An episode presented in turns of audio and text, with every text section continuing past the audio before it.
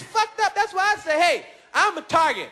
I, if I ever get married, I have to go off to the woods of Africa and find me some crazy, naked zebra bitch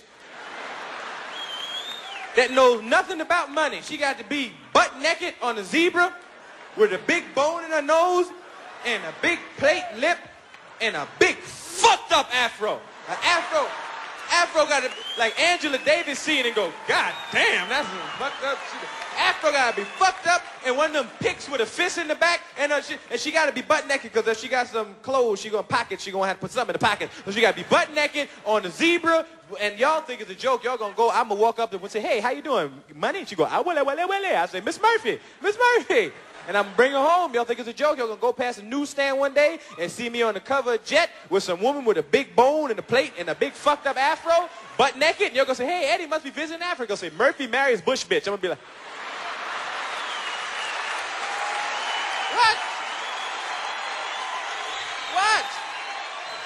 Because I ain't getting caught. I refuse to get caught out there. I fuck that. And I'm bring her home and lock her up in the house. You go off to Africa and get you a bush woman, you can't let her mingle with American women because they'll change her shit up. American women stick together. Last thing they want to see is you got some trained bush bitch in your house. They will catch her by herself in the kitchen and throw a monkey wrench in your whole program. Soon as they get alone, they'll be like, I can't stand it. You be running behind him doing everything he tell you to do. Who you think he is? You, you ain't no God. You a human being. You ain't supposed to treat nobody. This house is too big for one person to be cleaned up. Why don't you leave? You, you always crying. Why don't you just leave the nigga? Oh, you know some girl. Do you know you can take half his money? Did you know you can take half his money? Did you know that?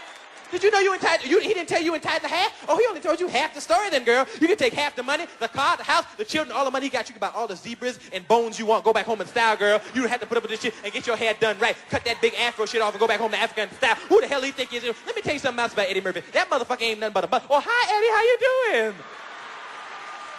Oh, I didn't know you was here. You scared me. Ooh, I don't know. I, I can't stay. I was just talking to Umfufu about a couple of things. Uh-huh. No, no, no, no. I got to go. I got to go. You two, y'all two lovebirds talk. Eddie, talk to your woman. Talk to Umfufu. Y'all got a lot to talk about. Go on. Go on, Eddie, please. Talk to her. Umfufu. And leave me in the kitchen with some bush bitch with an attitude. Eddie! Eddie! I want to talk to you.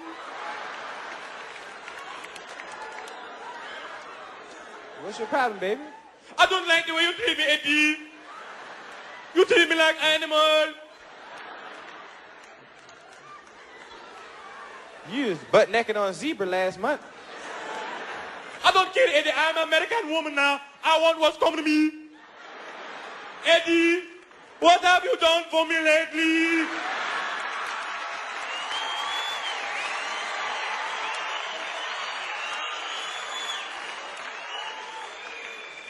I want you to be happy with what you want. Half! Give me half, Eddie! Give me half, Mr. Fuck You Man! Suck my dick, Eddie! You motherfucker! Then I'd be on the front page of the African Inquirer like this.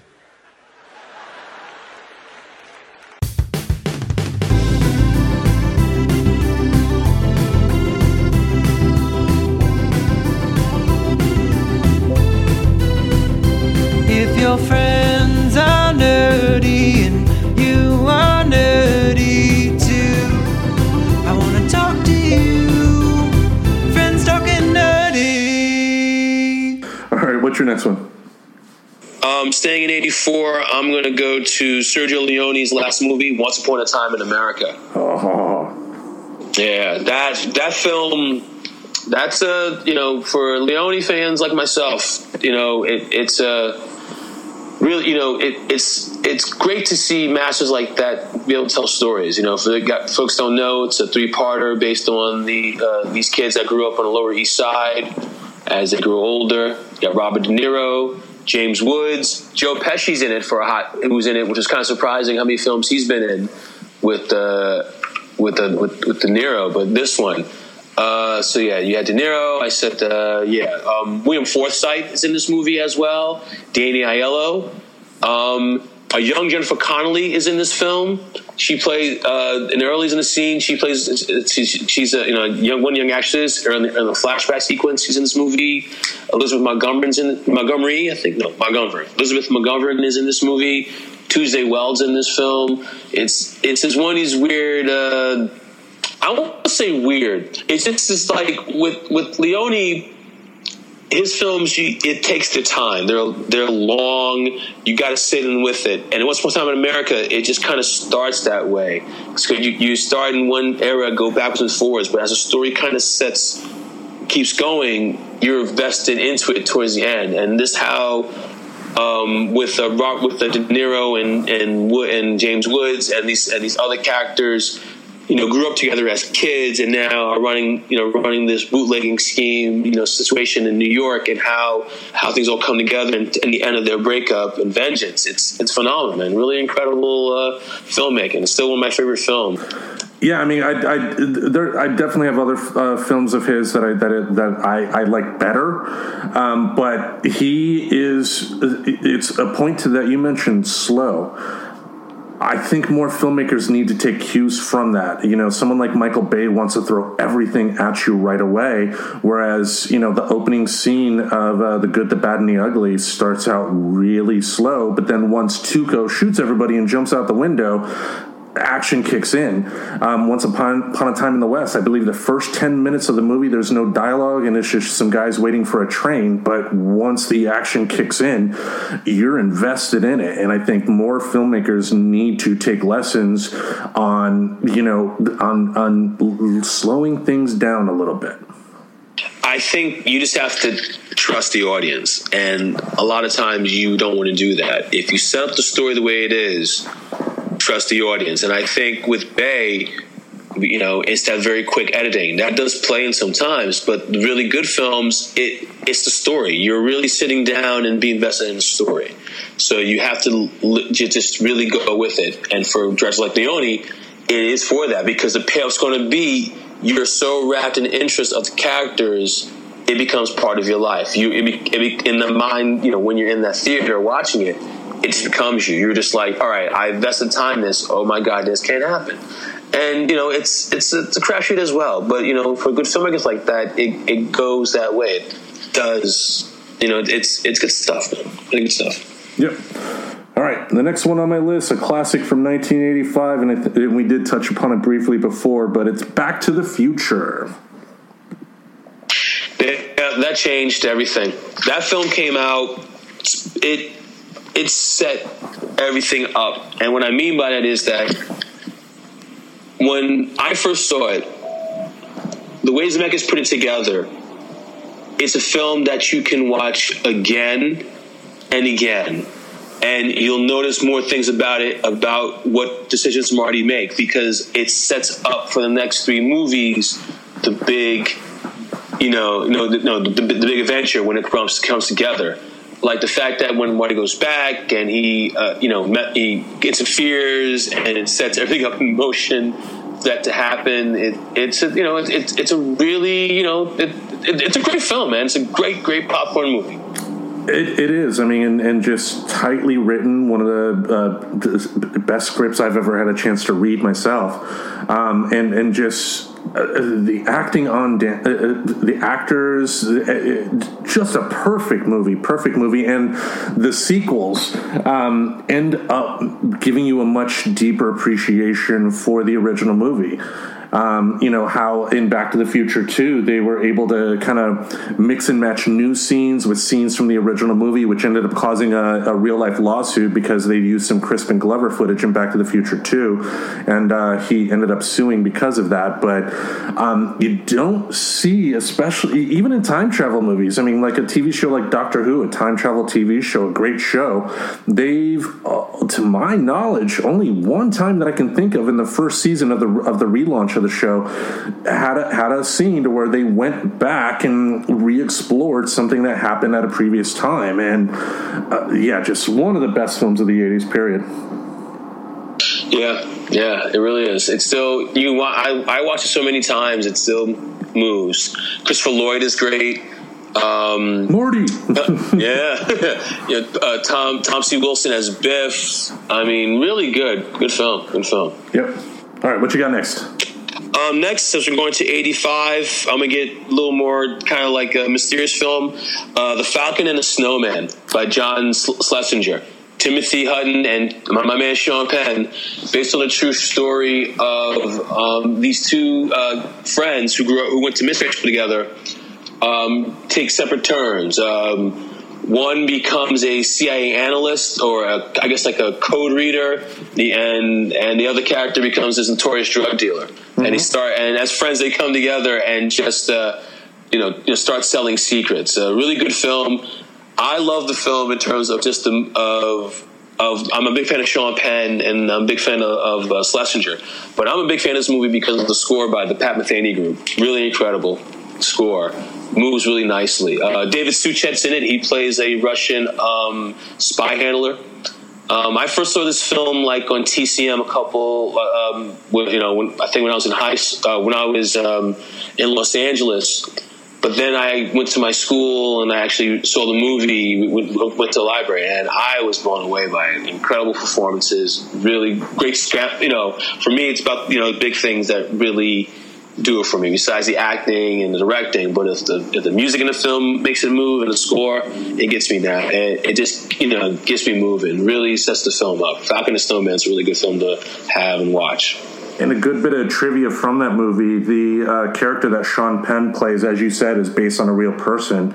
And Sean Penn actually ended up hiring that person as his personal assistant. Now, I don't know if um, he's still in that role, but at one time, the, the character he played, the real person, was his personal assistant in Hollywood.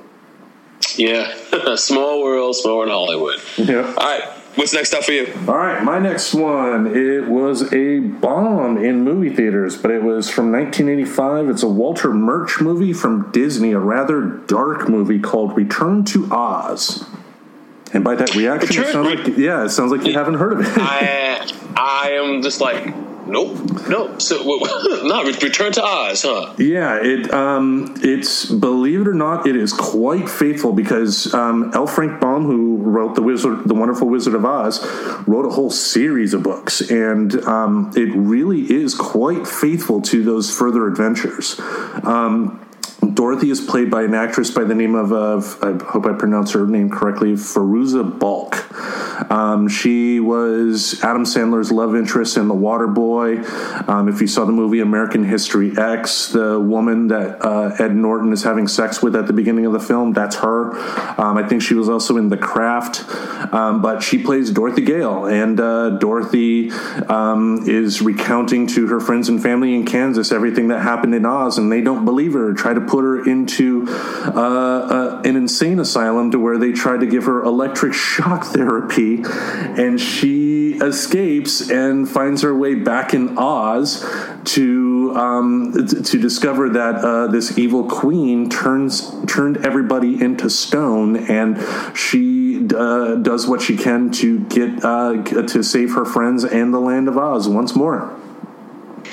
Yeah, I have not even heard that film, so I may have to Return to Oz. Wow, I gotta, I gotta put that on my list. That sounds interesting. Film. Sounds, sounds uh, interesting. Check that out. Gotta check that out. Especially since Disney made it. I mean, you'll, you will just.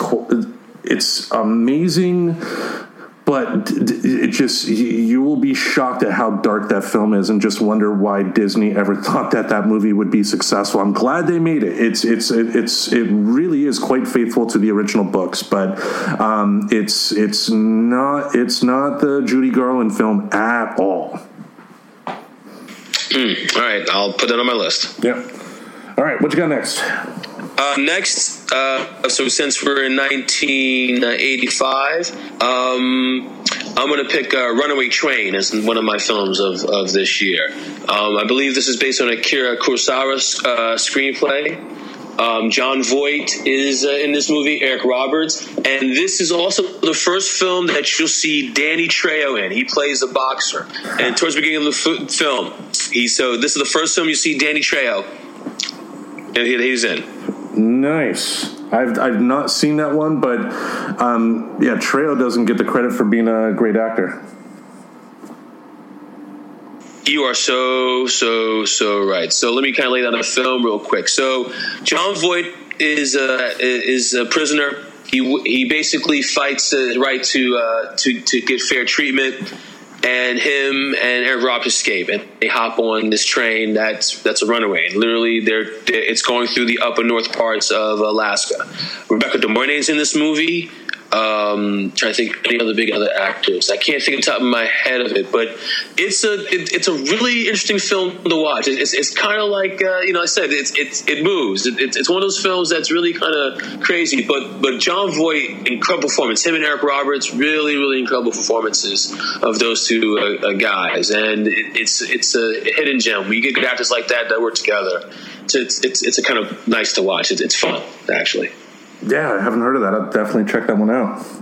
Uh, especially since Jon Voight. I mean, it. I, sometimes some actors don't do themselves any favors. I'm not a big fan of actors in general talking about political stuff, but when an actor talks political and they're conservative, their careers don't go anywhere. And it's a shame with Jon Voight.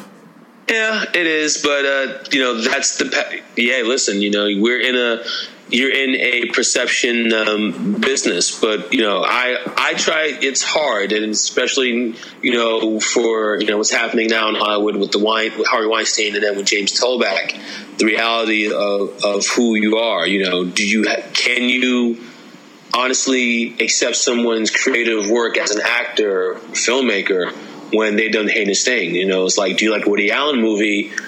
But if you like Woody Allen movie, do you to deal with the fact of what he's done, or Polanski, or even James Toback? Because I have I have one of James Toback's films on my list here, but it, you know you have to. That's that kind of slippery slope we have to deal with. But just for I know for our conversation in this, we're talking about just in, in pure enjoyment.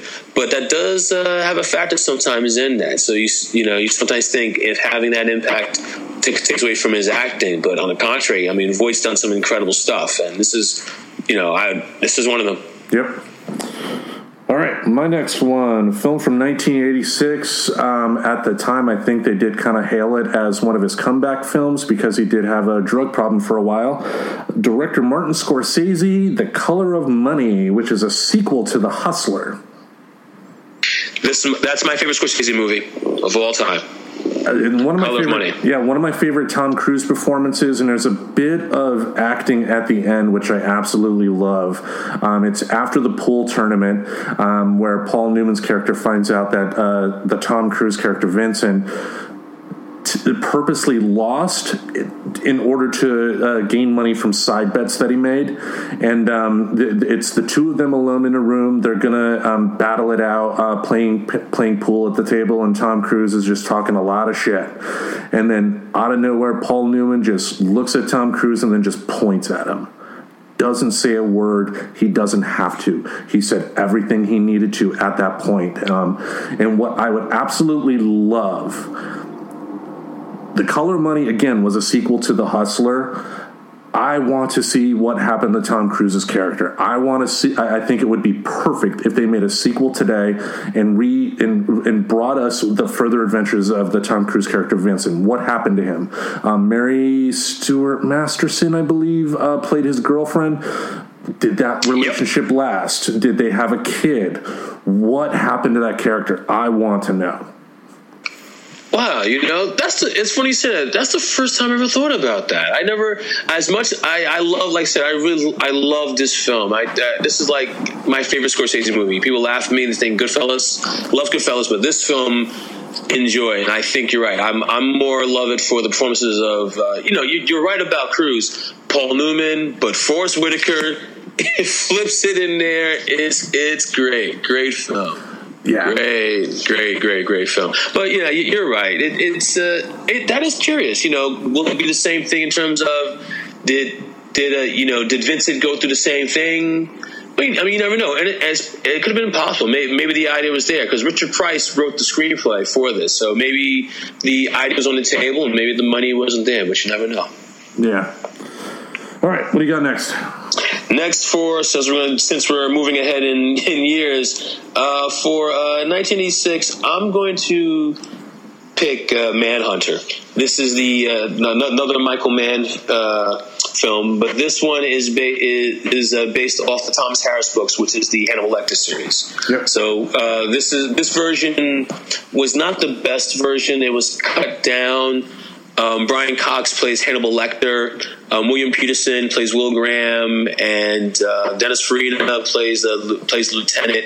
Um, oh, Tommy Noonan plays uh, Francis Dollarhyde. So um, I fell in love with the movie, and I actually read the book. The um, I hate to admit it, but Brett Ratner's uh, Red Dragon really follows the book more closely. You know, so it kind of makes me wonder when Man did this version of it was you know were there cuts? You know, I mean, I mean, who knows? But uh, this this is a it's it's a good film to catch. You know, little towards the end of the movie, a great little Iron Butterfly. Uh, uh, music song in there, but really good performances. Oh yeah, Joan Allen in this in this as well. Yeah. So this is a good film. Yeah, that was definitely on my list. One of my favorites. Um, as far as the Brett Ratner film goes, I, I don't like him as a director at all. I, I mean, I think of the scene where. I, well, first of all, let's talk casting. Ralph Fiennes as Francis Dollarhyde. Francis in the book, Francis in, in Manhunter was an ugly guy. The reason he got close to the to the Joan Allen character was because she was blind, and um, d- d- you know took him, uh, really got close to him as a person, and yet Ralph Fiennes even when they do the little cosmetic hair lip uh, that they did on him, Ralph Fiennes is still Ralph Fiennes, you know, a, a, nice looking guy.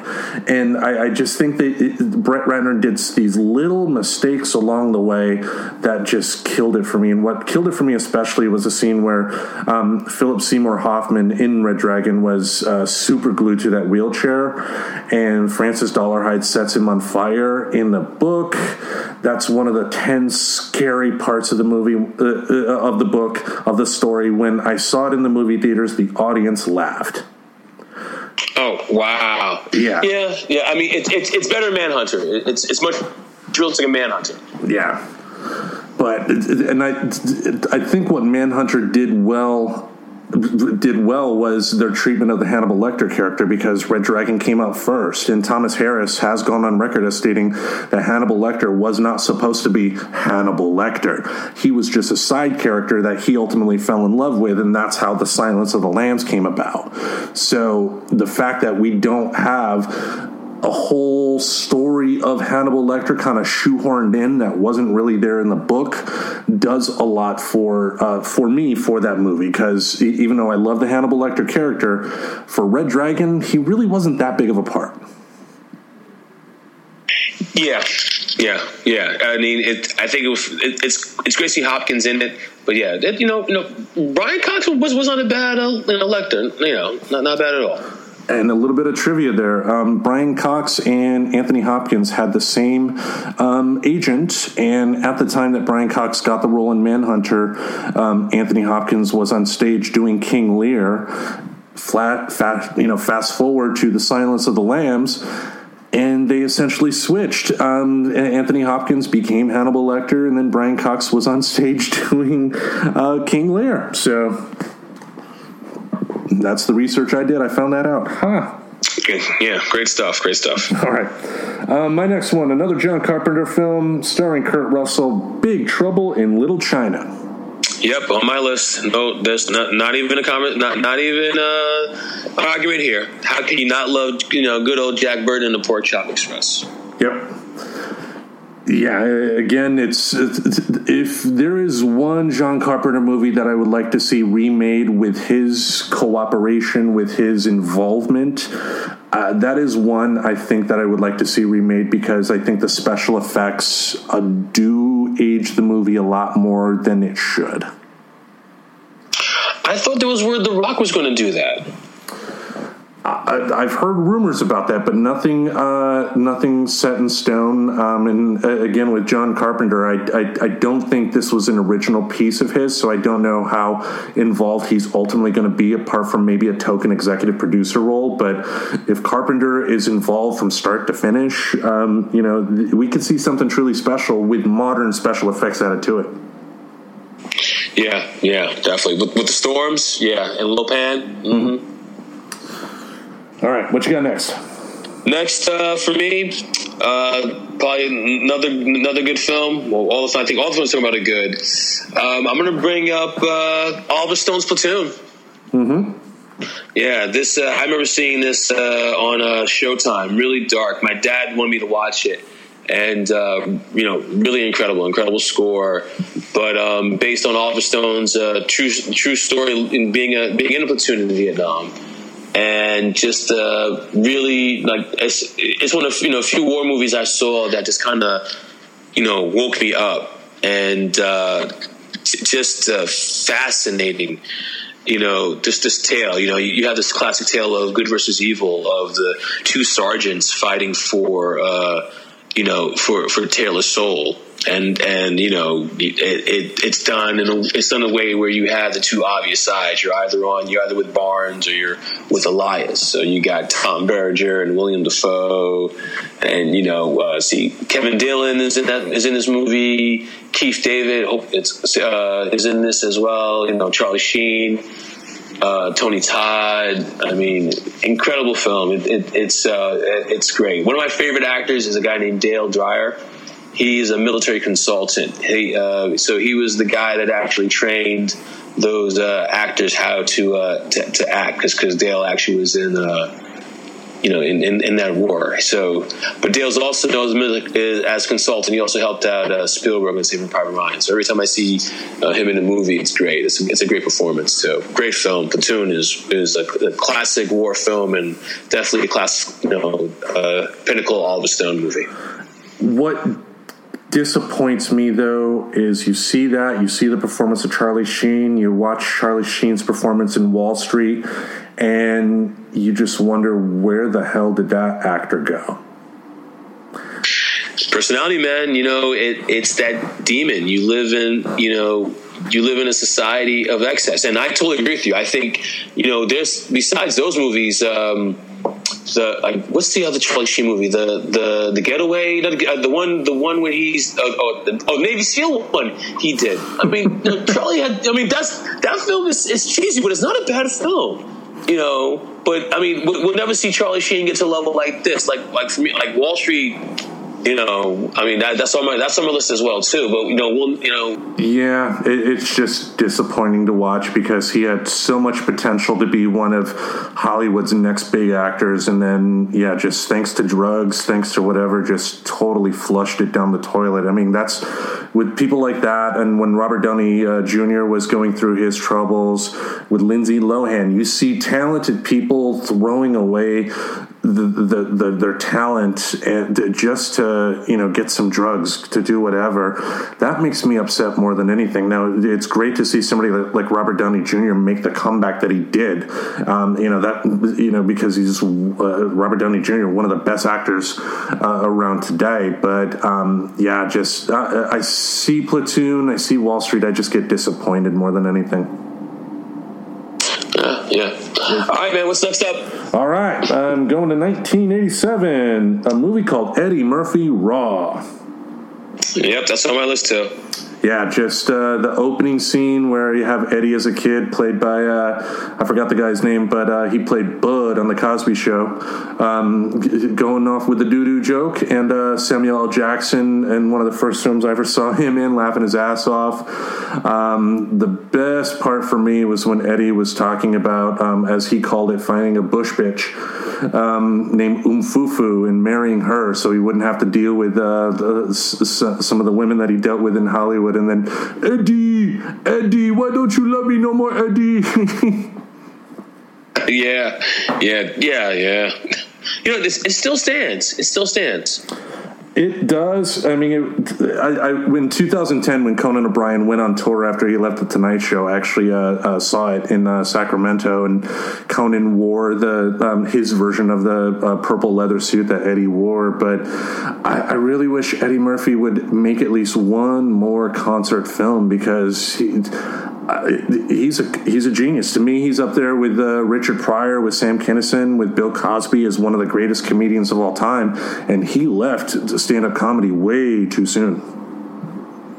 Yeah, yes, he did. Yes, he did. But I guess And who knows? I mean, it's it's a feeling. I'm um, I'm hopefully going to catch Chris Rock uh, here in Brooklyn in the summer, but you know he's, he's taping it for his Netflix special. I mean, this that's work, man. You have to if you're going to tell uh, jokes, you got to be out there telling jokes. And if it's been a moment since Eddie's been out there telling jokes, maybe he doesn't feel comfortable telling jokes because you know Eddie Murphy. It's been a minute since we hear you know Eddie's been booed, and may, you know may, you know Eddie may not like that. Yeah, and you know, with stand-up comedy, like with any stand-up special, the stand-up uh, comics, you know, have to do months of touring to get the jokes just right before they get to that special. And you know, the, the, as you mentioned, with the fact that he has not been doing jokes for thirty years now, um, in, in, terms of stand-up comedy, uh, it will take a while for him to get back his rhythm. And also, it's one of those deals that do we want to see it? Maybe it's better that that he went out on top on as far as a stand up um, in, instead of you know coming back for a lukewarm special. But um, I don't know. I, I, would love to see him do another stand up special, stand up movie. But um, if he doesn't make one, what a way to go out, you know?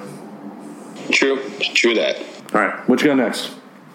Next, uh, first since we're doing in 1987, I'm going to go with uh, here it is. It's got my list from me. Um, I'm to go with uh, Cry Freedom. Now, this so, so Cry Freedom is based on a true story about Donald Woods. I get I, for me, you know, as we get deeper into the years, man, I'm, I'm starting to love these really real based on true story films. So that's kind of that's kind of where I was going with the, with my list. But uh, Cry Freedom is based on true story of Donald Wood's relationship with a uh, guy named Stephen Biko. Um, in the movie, it's played by Kevin Kline, and Denzel Washington plays Stephen Biko. Uh, I think this was Washington's uh, first nomination as Best Supporting Actor for his role, and it tells the story about how Woods meets Biko and how and how uh, at the time he was writing a book about that, which would have got him killed, and how he leaves the uh, country. So, uh, a really interesting movie. Some folks didn't like it because it, you know, at the time, you know, with black consciousness happening in the, here in the United States, that it really didn't take place, uh, you know, from Stephen Biko's point of view. And when I saw the film at that time, when I was in high school, I was getting learning more about South African politics with apartheid and as I got older, I actually read the book that Donald Woods written that film was based on that got him kicked out of uh, South Africa. So when I read the book and saw the movie again, the movie does do Biko justice, but the film is more, even though it's more from Donald's point of view, it explains the seriousness of living in that country at that time and what they were going through. And it's incredible performances by by Kline and, and Washington. So, you know, you know, my motto is, is always been if the actors are work well together, it's it's worth catching. It's a, it's a, Richard Attenborough directed it. It's a it's a really cool film. Most of it was shot in Zimbabwe because you couldn't shoot in South Africa, of course. But uh, definitely uh, worth checking out. Sometimes it airs on HBO um, signature, but you can probably definitely find it online online if you need to. It's it's, a, it's definitely one of my films I would recommend people check out. Yeah, it, um, it, that's another film I saw in school. I went to a private school for elementary school, and that was one film that they saw. And one scene that really stuck with me was um, the Kevin Kline's character um, received a package in the mail, and it was T-shirts and he gave the t-shirts to his kids and then they put them on but then his kids started screaming because apparently the person who sent them put like this chemical this poison on the t-shirts that uh, that forced him to send his kids to the hospital. Um, so you know that really stuck with me and i think there is something to say too about a movie that uh, that has a character, in this case, a real life character, that really opens his eyes, that broadens his world to seeing something from another point of view. Because, you know, he could have easily just, you know, ignored Stephen Biko, lived his life, and did whatever. But he, you know, opened his eyes to what, you know, the, what, you know, the the the the, community, the, uh, the black community in South Africa was going through, and look what happened to him after that. So I, I think there is definitely something to say about those type of films. Yeah, definitely. That's it's a it's a good one, and that, and this it's starting to happen also too that we're you know during this year we're seeing a lot more uh, film by by directors of color coming out as well. I have a couple on my list too that hopefully we'll get to. Yep. All right, so my next one, a classic from Richard Donner from 1987, Lethal Weapon. Yep, on my list too. Did, did you see that in theaters, Tim? I did not. These, when it comes to the 80s, I really did not go to the movie theater much in the 80s. I mean, that's what happens when you grow up poor in Michigan, I guess. But um, most of the, all of these movies um, I, I saw on TV. Now, some of them with uh, re releases or special editions, I caught in the theaters later. But, um, you know, Lethal Weapon, just a family member had it on VHS, popped it in, watched it, loved it. Yeah, love the little Christmas, uh, uh, you know, motif of it. You know, Yeah. and uh, that's uh, it, you know, it makes, it makes it kind of it's, it's fun. It makes, it's a it's a real fun movie. It moves nice. You know, you get Mel Gibson before the Mel Gibson we know now, and Danny Glover. That really that odd, uh, you know, uh, you know, you know, kind of odd couple type. Um, you know, you know, dealing with uh, some some drug dealers, but it's a it's it's a good action movie. It, it definitely is, and um, you know Shane Black, who wrote that, um, what a talent there. I mean, he ended up doing the writing and directing the movie Kiss Kiss Bang Bang. Um, I think he's on board for another Predator movie, if I'm not mistaken. But um, he Lethal Weapon, in a lot of ways, did kind of help open the door to action movies as we see them today. They, it was less gritty. It was more of the personalities. It was more character driven. Yeah, definitely, definitely, definitely was. Uh, it, you know, it, it also what's good about the film as as Murtaugh and Riggs get to know each other, they start building that bond. It's like, all right, you know, this week we got something going. We got something going here, and it's it's uh, you know, it, it, you believe it because you're rooting for Riggs and Murtaugh to you know towards the end of the movie. Yep, and that's one, uh, and I, that's one show. I'm glad that uh, the one movie that I'm glad they they turned into a TV show. Um, uh, the, Lethal Weapon, the new Lethal Weapon show on Fox, um, because I do think that there is a lot more that could have been explored uh, with Gibson and uh, Glover that you know just because it was initially a movie that they that they didn't explore. So i'm glad they're uh, um, kind of going back to those characters. And it's unfortunate that mel gibson made the choices in his life that he did too because again one hell of an actor but his personal personal demons his personal uh, his personal bigotry his personal whatever just we'll probably never see him in a movie uh, in, a, in a successful movie again he was in uh, machete kills um, but yeah just a, a waste Yeah, but I think he has better success behind the camera. Like uh, that Heartbreak Ridge that came out did very well. So you know, I thought Clint I mean, you know, Eastwood did, like I thought Clint Eastwood did that no, oh no, no, no, Heartbreak, no, the one that's Heartbreak, no, Heartbreak Ridge is Clint Eastwood. I'm sorry, it came out last year with Andrew Garfield.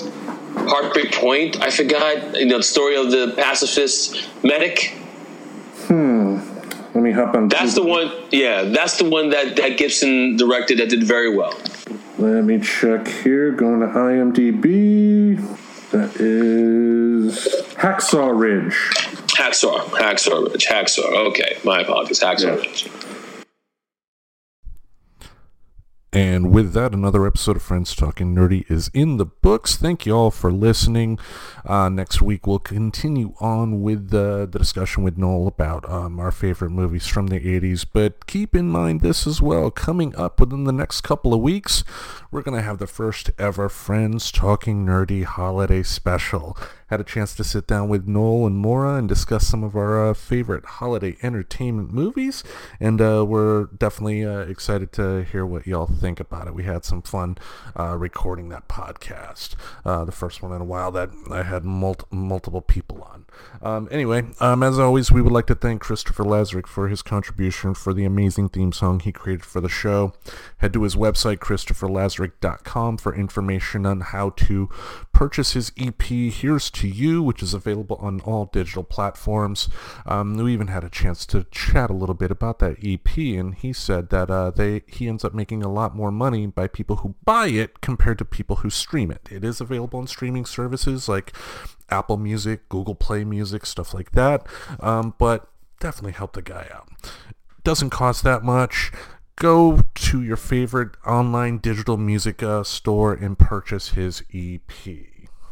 And we'd also like to thank Rogues Portal for allowing me uh, the chance to uh, contribute. Um, I should have announced it last week, and I was a fool for not saying it. But um, it's not necessarily going to be an every week deal, but uh, they're allowing me to contribute some work. My first article for them um, was about my f- uh, five favorite episodes from this season of The Orville, one of the best new shows on television, if I do say so myself. Um, quick little synopsis here for you. It's it's from Seth MacFarlane. It's basically his version of Star Trek. Um, but the beauty of the show comes with uh, how he is able to take some of the tropes that we're familiar with from Star Trek, whether it's characters or situations or plot lines, and kind of give a little twist to them. Um, he also throws a little more of the humanity that uh, didn't necessarily show up um, when it came to relationships among the characters.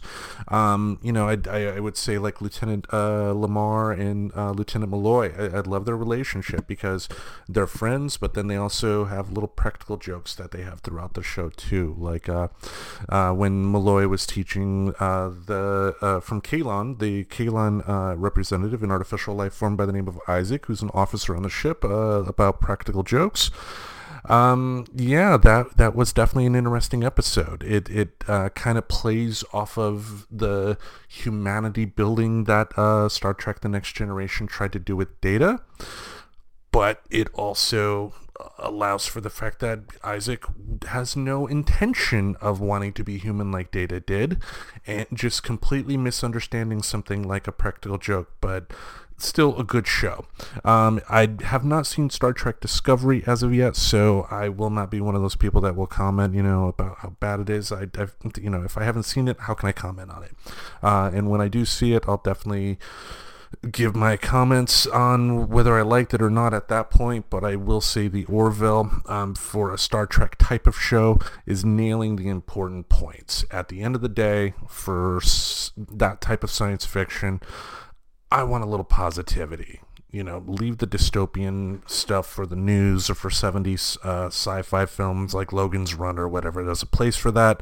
But for me, if we're talking about the future, I want to see a future to where things actually turn out good, and I think the Orville's doing a good job for that. It's not a perfect show. Uh, it does rely too much on uh, 20th century jokes and references uh, for my taste, but still definitely something I would strongly recommend. So with that, we will see you next week where we're going to continue the uh, talk about 80s movies, and then uh, the week after that, we're going to be starting the Friends Talking Nerdy Holiday Special. So once again, thank you for listening. Stay tuned for more.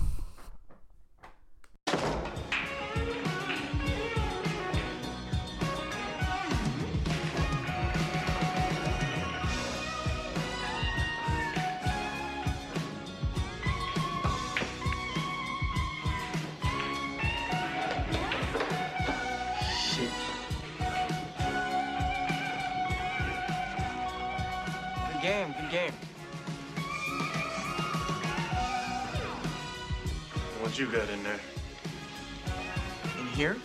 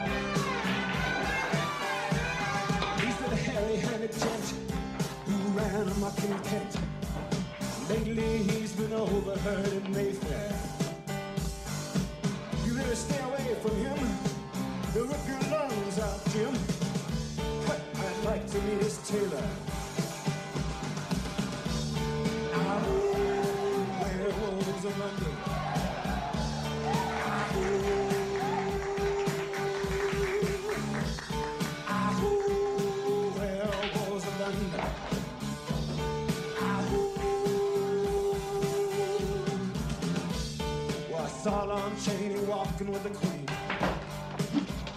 doing the werewolves of London. I saw Lon Chaney Jr. walking with the Queen.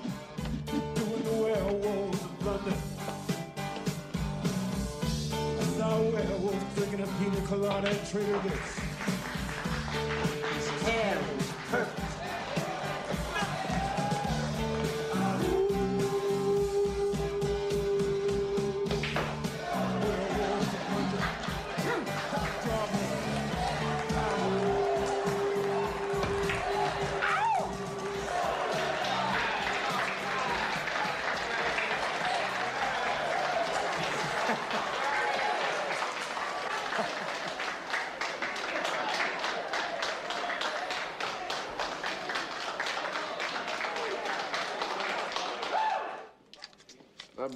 Man, not bad. When you leaving town? Now, right? You don't want to play me again? Hey. What's that? Don't kill me, right? Wait.